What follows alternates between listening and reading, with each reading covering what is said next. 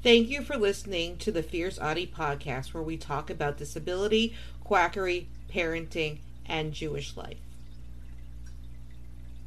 Online groups falsely promote bleach as autism cure.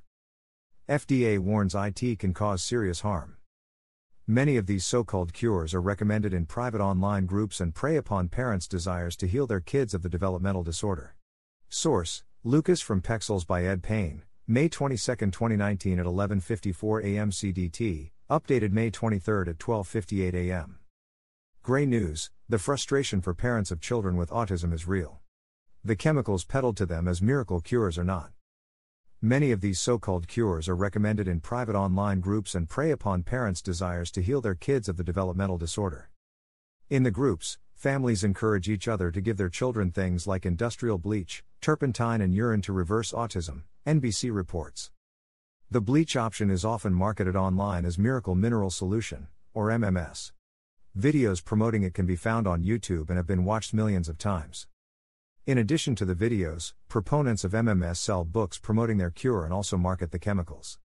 But the U.S. Food and Drug Administration says this bleach, chlorine dioxide, can cause serious harm and calls MMS a potentially dangerous product. The FDA has received several reports of health injuries from consumers using this product, including severe nausea, vomiting, and life threatening low blood pressure from dehydration, the agency said in a 2010 health warning. Consumers who have MMS should stop using it immediately and throw it away. Still, nine years after the warning, parents continue to give it to their children, orally, through enemas, and in baths. The results are often disastrous, according to two moms of autistic children who have gone undercover in private Facebook groups.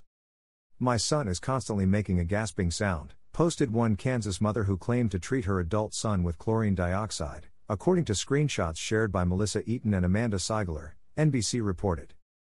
A Canadian mom wrote about her two year old's unwillingness to drink the bleach mixture. He won't open his mouth, he screams. Spits. Flips over.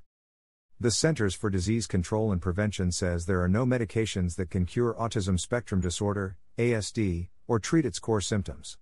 There are, however, medicines that can help people function better. Autism affects 1 in 59 children in the United States, according to the CDC. Copyright 2019 Gray Television Group Incorporated all rights reserved. Don't forget to subscribe or follow on Spotify, Apple Podcasts, Facebook, Twitter, YouTube, and Instagram. Keep on speaking your truth and never let your flame burn out. Thank you for listening.